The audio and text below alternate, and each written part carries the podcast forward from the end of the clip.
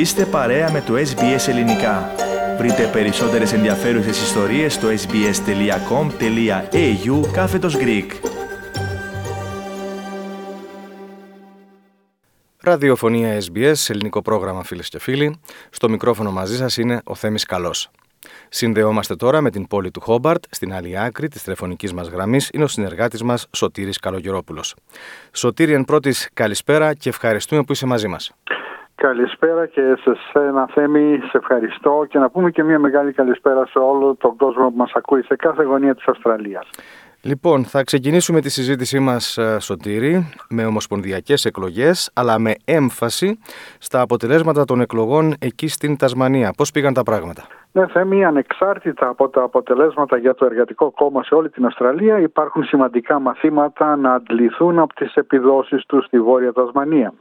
Στον Μπράντον, ο φιλελεύθερος υποψήφιος μετέτρεψε την εκλογική περιφέρεια σε ασφαλή έδρα, αυξάνοντας το ποσοστό του πάνω από οκτώ τοις εκατό. Ο υποψήφιος των εργατικών κέρδισε μόλις το είκοσι δύο τοις εκατό των ψήφων, δηλαδή έχασε περίπου δέκα τοις εκατό της δύναμής του. Ε, στον Μπάνς, η φιλελεύθερη υποψήφιος έγινε η πρώτη βουλευτής που επανεκλέγεται στην περιφέρεια αυτή εδώ και είκοσι χρόνια. Με καταμετρημένο σχεδόν το εβδομήντα τοις εκατό των ψήφων, προηγείται οριακά με μηδέν κόμμα τέσσερα τοις εκατό. Στο Lions, όπου το Εργατικό Κόμμα ήταν βέβαιο ότι ο υποψήφιος του θα εξασφάλιζε μία τρίτη θητεία, βρίσκεται μεν μπροστά, αλλά η διαφορά έχει μειωθεί από πέντε κόμμα δύο τοις εκατό στο μηδέν κόμμα δύο τοις εκατό. Θα μπορούσε κανείς να πει ότι η Τασμανία διατηρεί αναλύωτη την εικόνα που είχε πριν τις εκλογές, επανεκλέγοντας και τους πέντε εν ενεργεία βουλευτές. Όμως, μια πιο προσεκτική ματιά στα αποτελέσματα αποκαλύπτει μια ανησυχητική εικόνα για το Εργατικό Κόμμα.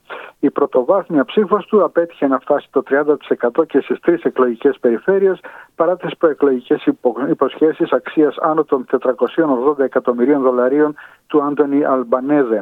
Ε, δεν είναι σαφές εάν το μήνυμα των εργατικών απέτυχε να βρει γόνιμο έδαφος ή η δυσαρέσκεια κατά του συνασπισμού που εκδηλώθηκε σε άλλες πολιτείες απλώς δεν συγκίνησε τους Τασμανούς. Ίσως να οφείλεται σε ένα συνδυασμό και των δύο.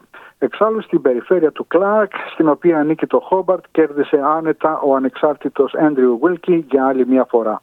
Αυτά για τις εκλογές, Σωτήρη. Να γυρίσουμε τώρα σελίδα στο περιεχόμενο της σημερινής σου ανταπόκρισης και να μας μιλήσεις για κάποιους χάρτες που τυπώθηκαν από την Υπηρεσία Πάρκων και Άγριας Ζωής και οι οποίοι χάρτες θα πρέπει να αποσυρθούν, λέει, γιατί περιέχουν ένα ρατσιστικό τοπωνύμιο. Έτσι είναι, Θέμη. Πριν από λίγο καιρό κυκλοφόρησαν ορισμένοι χάρτες από την Υπηρεσία Πάρκων και Άγριας Ζωής.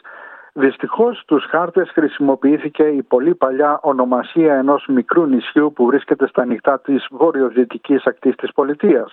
Το νησάκι αυτό πριν από πολλά πολλά χρόνια λεγόταν ο βράχος της κεφαλής του Νέγρου. Μόλις έγινε γνωστό το λάθος αυτό, ο πρόεδρος του Συμβουλίου της Γης των Aboriginals, ο κύριος Μάικλ Μάνσελ, απέτησε από την κυβέρνηση να ανακαλέσει τους χάρτες.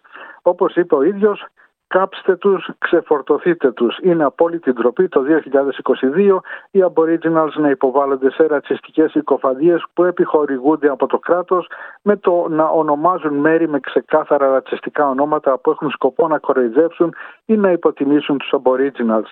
Να αποσύρετε τους χάρτες, ξεφορτωθείτε τους, κάψτε τους και κάντε το σωστά.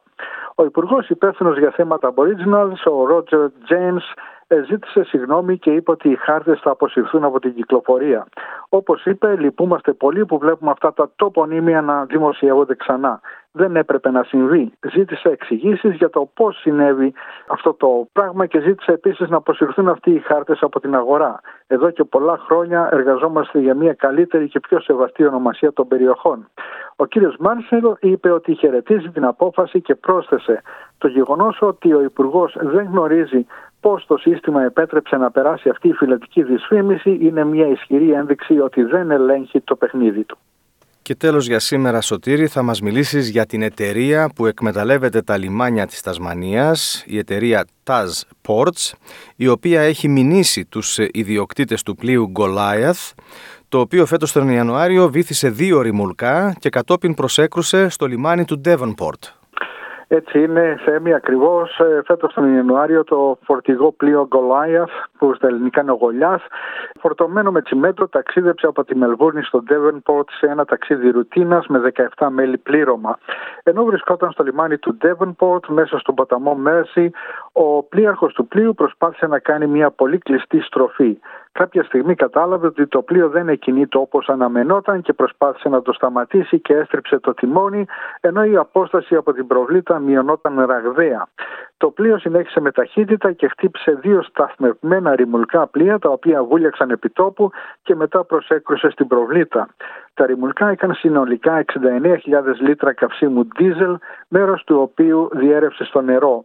Ε, έρευνες που διεξήγαγαν η Αυστραλιανή Αρχή Ναυτικής Ασφαλείας και το Γραφείο Ασφάλειας Μεταφορών της Αυστραλίας διαπίστωσαν ότι είχε επιλεγεί λανθασμένη πορεία, ενώ η ταχύτητα του πλοίου αυξήθηκε περισσότερο από τρεις κόμβους, καθώς έκανε την κλειστή στροφή μέσα στον ποταμό. Η εταιρεία που εκμεταλλεύεται τα λιμάνια της Τασμανίας, η TasPorts, μηνύει τώρα τους ιδιοκτήτες του πλοίου, ελπίζοντας να καταλήξει σε συμφωνία. Η TasPorts λέει ότι η πρόσκρουση προκάλεσε ζημιές αξίας εκατομμυρίων δολαρίων στα ρημουλκά και επίσης στο λιμάνι του Devonport.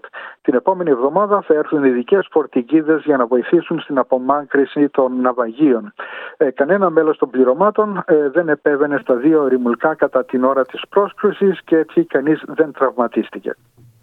Και με αυτό το θέμα ολοκληρώνουμε για σήμερα την επικοινωνία μας, Σωτήρη. Σε ευχαριστούμε πολύ και ανανεώνουμε το ραντεβού μας για την ερχόμενη Τρίτη. Να είσαι καλά. Και εγώ ευχαριστώ, Θέμη, όπως είπες, θα τα πούμε την επόμενη Τρίτη. Γεια σας και χαρά σας από την όμορφη Τασμανία. Θέλετε να ακούσετε περισσότερες ιστορίες σαν και αυτήν? Ακούστε στο Apple Podcast, στο Google Podcast, στο Spotify ή οπουδήποτε ακούτε podcast.